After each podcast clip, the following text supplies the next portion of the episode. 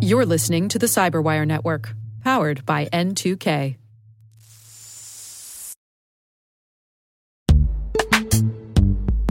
This episode is brought to you by Palo Alto Networks, the leader in cybersecurity. As AI driven attacks increase, organizations can't afford to have network security that's stuck in the past.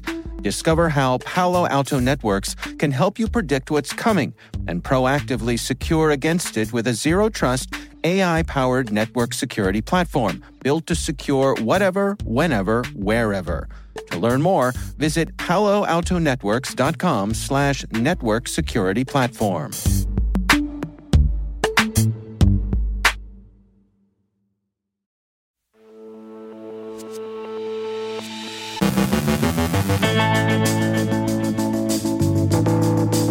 New phishing techniques, arrests in the Genesis Market case, APT 43's archipelago, Russia's turn in the Security Council chair immediately becomes an occasion for disinformation. Our guest is Nick Tausek from Swimlane to discuss supply chain attack trends. Tim Starks from the Washington Post has the latest on the DOJ's attempts to disrupt cybercrime. And make robo love, not robo war.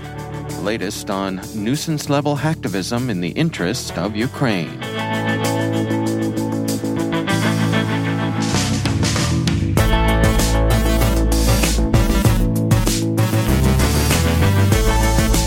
From the Cyberwire studios at Data Tribe, I'm Dave Bittner with your Cyberwire summary for Thursday, April 6, 2023.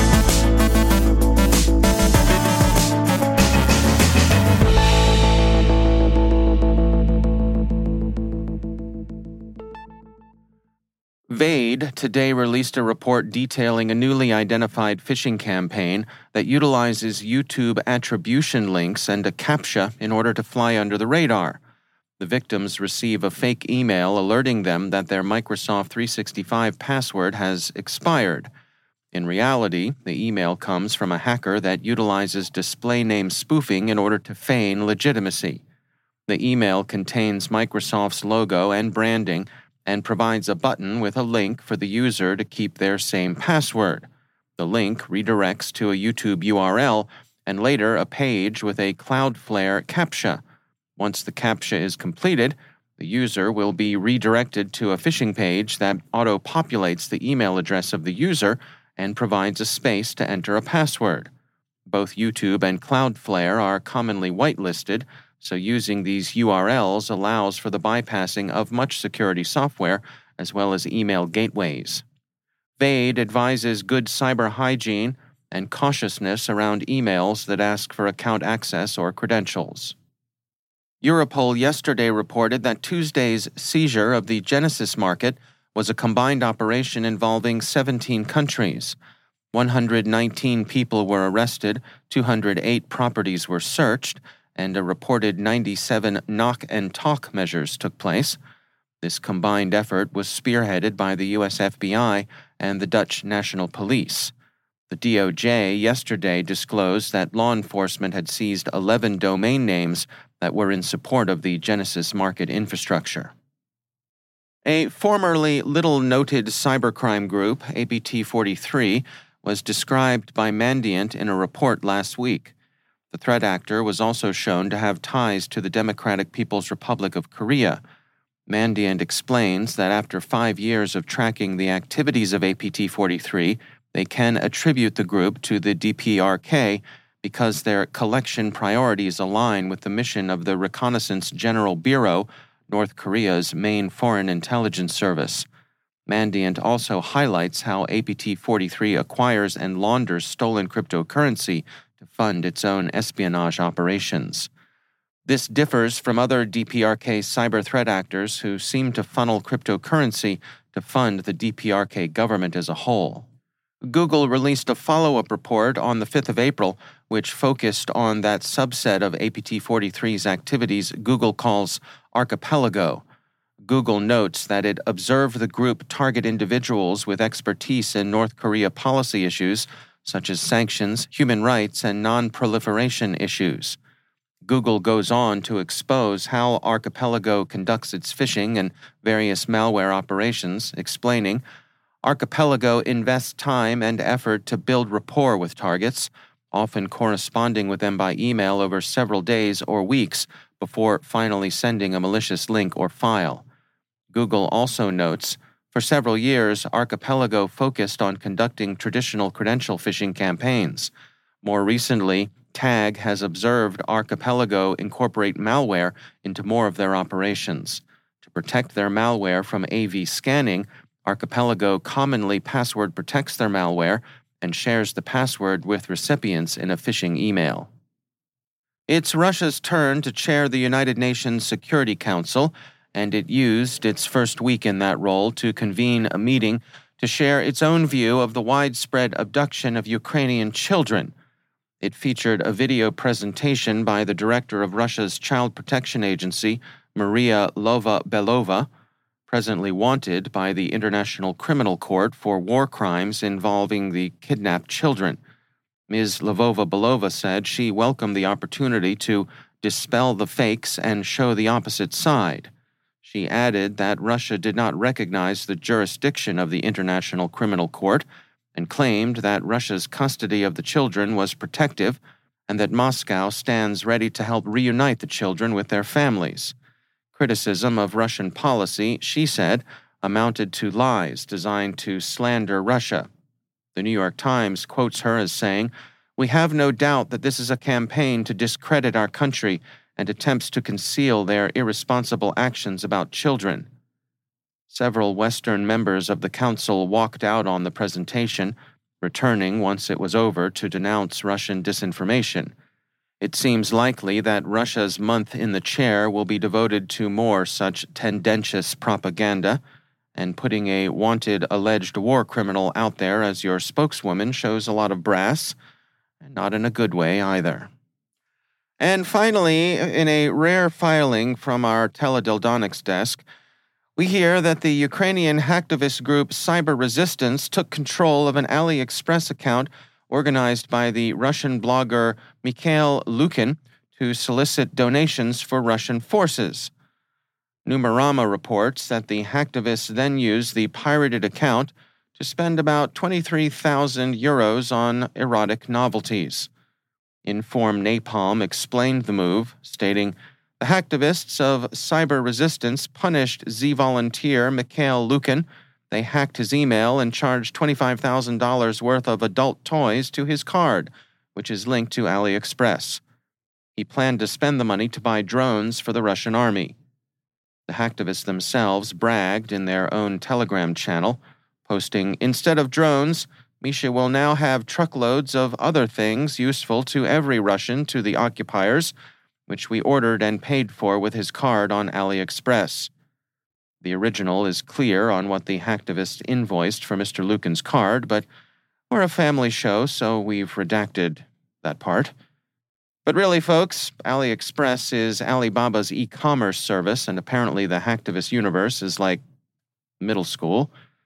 Alas, First Post says that Mr. Lukin attempted to return the items, but found that all sales were final, although some other sources say Mr. Lukin did get some money back. Apparently, he's stuck with a truckload of saucy marital aids, which he'll now just have to deliver to the front. In any case, he counter boasted to the cyber resistance that he'll just resell them to Russians who want to buy such novelties, and that he'll do so at a 300% profit, all going to raise more money for Russia's cause. We hate to rain on Mr. Lukin's parade, but we have it on good authority that such reselling schemes no longer work very well whatever the dropship gurus may have told him on TikTok. In any case, he must have a lot of inventory. We hesitate to even speculate how many romantic appliances 23,000 euros will fetch nowadays, but we're betting that it's what financial experts would call a lot. A whole lot.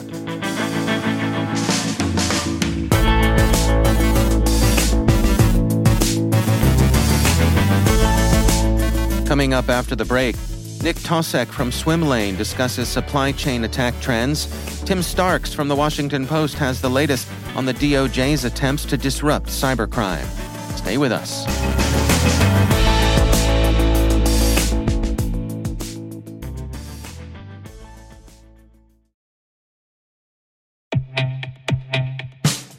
In the complex world of enterprise identity, securing legacy web apps at scale can be daunting. Strata Identity makes it simple. With Strata, you can effortlessly integrate non standard apps with any identity service, like MFA or SSO, with zero coding and zero hassle. Designed by identity architects for identity architects, Strata works with every vendor, standard, and app architecture this means your apps can now speak modern protocols and integrate seamlessly with your chosen identity services. From securing on prem web apps to migrating away from outdated identity providers or consolidating them, Strata helps you keep your complex access policies as you modernize your identity infrastructure and get rid of technical debt. Join leading organizations like 3M, Dallas County, and CIBC in securing your apps with Strata.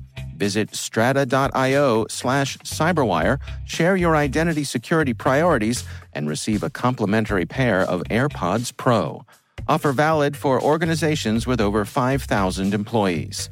Connect today at strata.io slash cyberwire.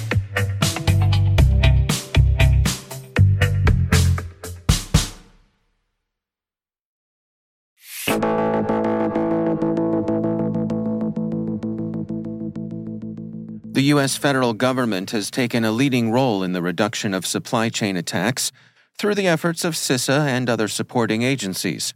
Despite the effort, reports indicate that supply chain attacks are on the rise. For more on this, I spoke with Nick Tausek, lead security automation architect at security firm Swimlane. As an industry, supply chain attacks have been increasing steadily. I shouldn't say steadily, I should say exponentially, actually, year over year. This has been an increasing problem in scope and severity. Uh, in 2021, it was something over 600% year over year increase in supply chain attacks uh, against the open source community. And then uh, last year in 2022, that number jumped up to like 750% year over year increase in open source supply chain attacks. So a lot of these attacks uh, are going after a pretty broad swath of the industry, right? It's not just the federal government, but the feds are a pretty huge attack surface with uh, a lot of resources devoted to trying to keep them safe and a lot of really uh, juicy targets for all kinds of malicious actors who might be interested in breaking into a system. So, I guess the the short answer to that is that the uh, the supply chain attack problem is not going away. It's increasing exponentially, and the federal government remains a primary target for actors who are using this uh, rapidly increasing attack vector to perform their malicious activities. And what have we seen so far in terms of the federal government's response to this? What, what sort of uh, defenses and protections have they put in place?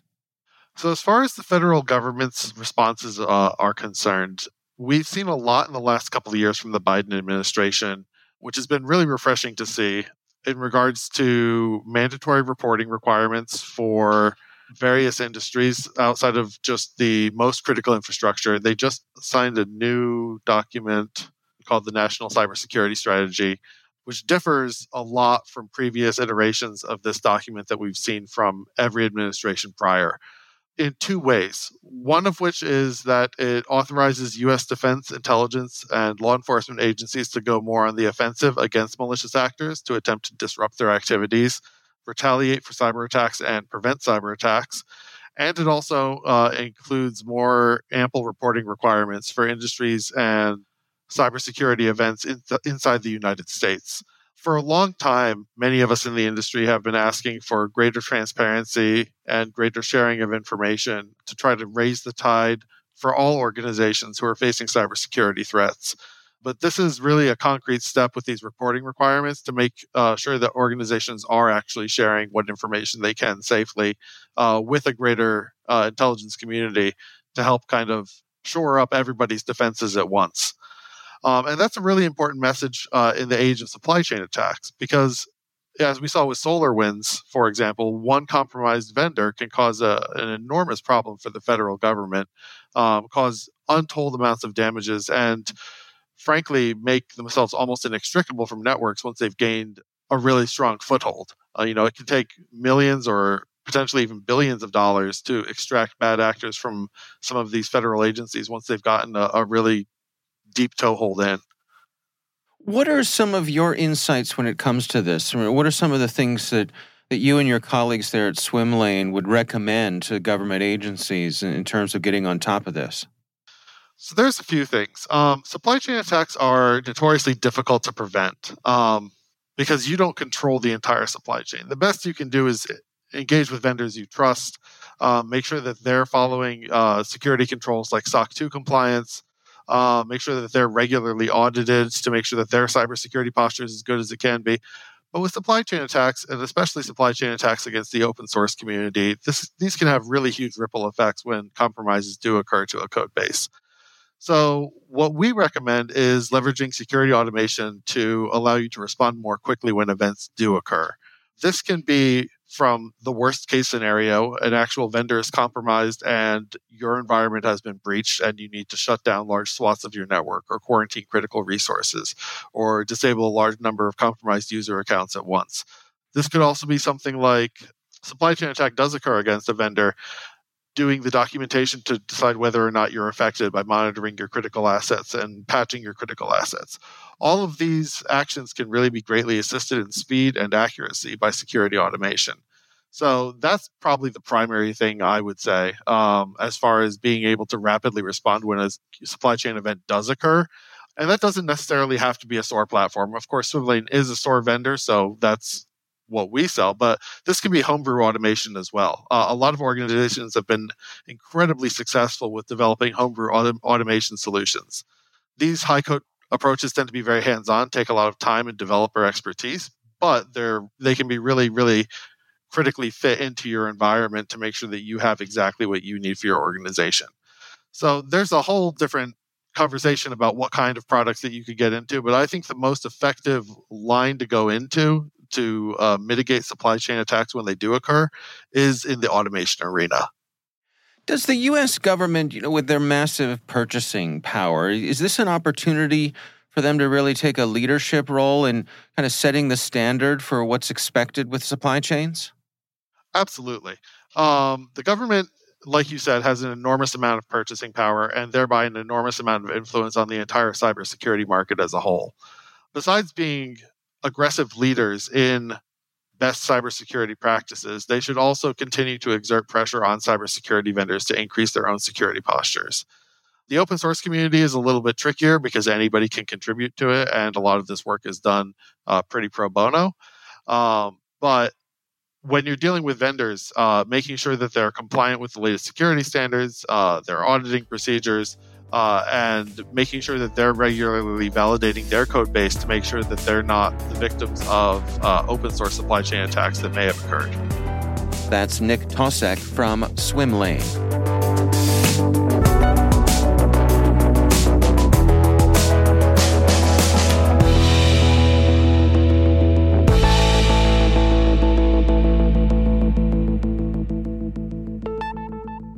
And joining me once again is Tim Starks. He is the author of the Cybersecurity 202 at the Washington Post. Tim, always great to welcome you back. Yeah, thanks. So, uh, I want to touch with you today on, uh, first of all, Operation Cookie Monster, which I have to say, as a, a lifelong Muppets fan, uh, really grabbed my attention and my affection in their naming. Uh, but beyond my interest in it, um, interesting move here from the FBI in terms of takedowns. Yeah, I'm always. I also like you. I'm fascinated by the naming conventions of some of these things. I, remember once writing an article about how they named military operations. Uh, yeah, this is a another big uh, takedown in just the last several weeks of these kinds of uh, underground cybercriminal marketplaces.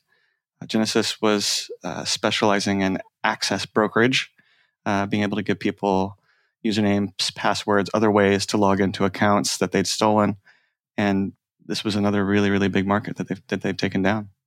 In today's Cybersecurity 202 at the Post, uh, you have an interview with Lisa Monaco, who's Deputy Attorney General. Uh, take us through that interview. I was at the uh, Aspen Verify conference last week and had uh, requested a, a, chance to speak with her, and um, it looked like we were going to arrange it, and then something happened uh, at the Justice Department that was kind of big. I, some some ex president, some guy got arrested I or something. I've heard of that. Yeah. Yeah. Uh, so we had to delay things until today, and uh, we had a nice chat. I uh, I thought she she gave a, a few newsy nuggets there. It wasn't just a generalized perspective, but she also did talk about philosophy, and and because of the news of the of Genesis Market, that's where we started things. She had talked about this as exemplifying a twist or evolution in the way they've been doing disruptive operations. Mm-hmm. You know, they there's the there's the traditional, of course, law enforcement arrest kind of operations that we're used to in cyber, or at least you know indictments uh, and charges filed, but but sometimes not arrested. In this case, uh, they didn't just uh, arrest people; they did arrest people. They also arrested people in the United States. They uh, seized domains. They shut down the website. They shut down the entire uh, marketplace, essentially. And the reason she said this was a, a, a variant was because of that access broker part. If you look at some of the other markets they've taken down, they've been uh, things like you know people selling packets packets of information things like just uh, credit card numbers or raw data on on people. This was a little different in that sense.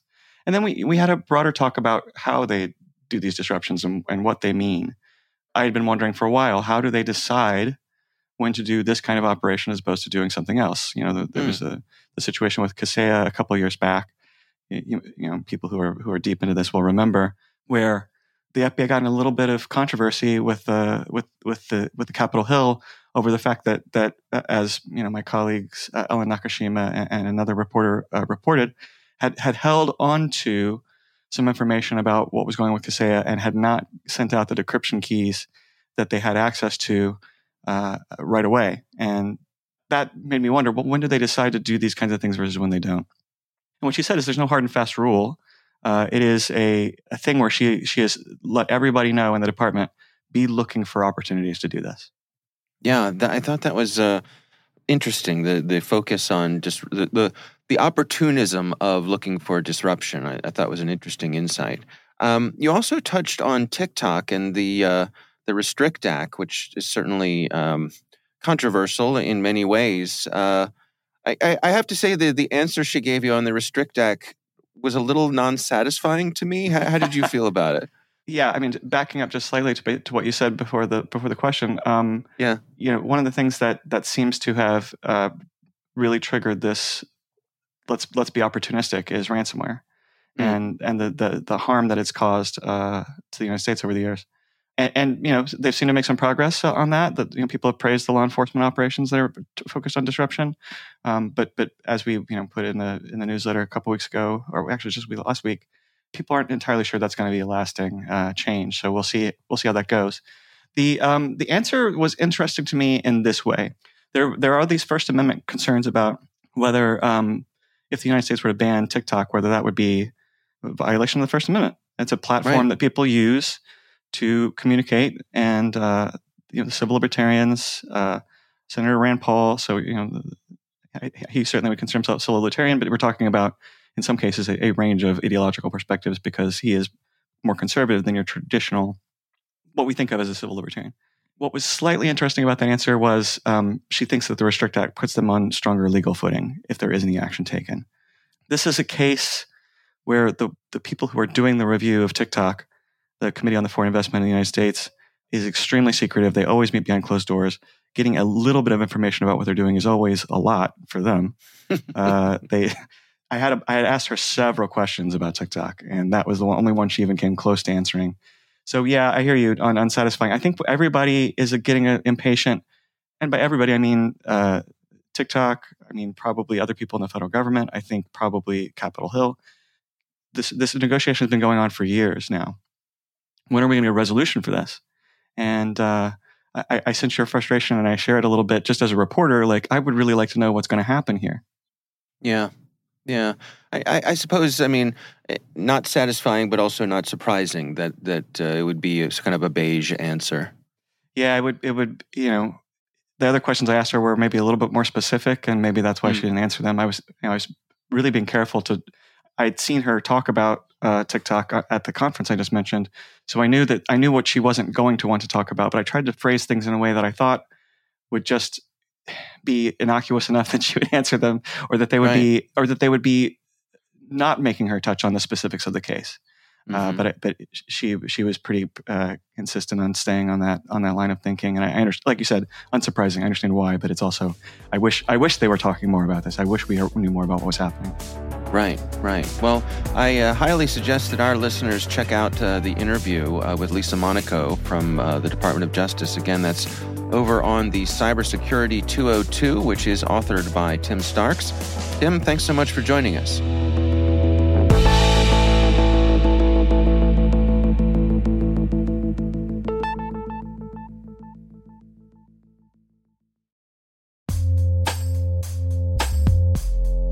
With over 8,000 threat hunters analyzing over 65 trillion signals daily, Microsoft works tirelessly with the federal government to keep our nation's data secure. This 30 plus year partnership is driving mission innovation that is secure by design. Whether optimizing your existing defenses or tackling advanced threats with AI, Microsoft gives you the intelligence and the automation you need to defend at mission scale. Let's work together to stay ahead of emerging threats and secure your mission anywhere. Learn more at aka.ms slash fedcyber. That's aka.ms slash fedcyber.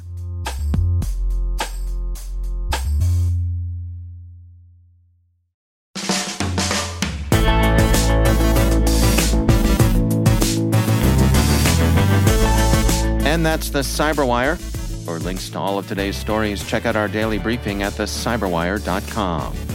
The Cyberwire podcast is a production of N2K Networks, proudly produced in Maryland out of the startup studios of Data Tribe, where they're co building the next generation of cybersecurity teams and technologies. This episode was produced by Liz Irvin and senior producer Jennifer Iben. Our mixer is Trey Hester with original music by Elliot Peltzman. The show was written by John Petrick. Our executive editor is Peter Kilpie, and I'm Dave Bittner. Thanks for listening. We'll see you back here tomorrow.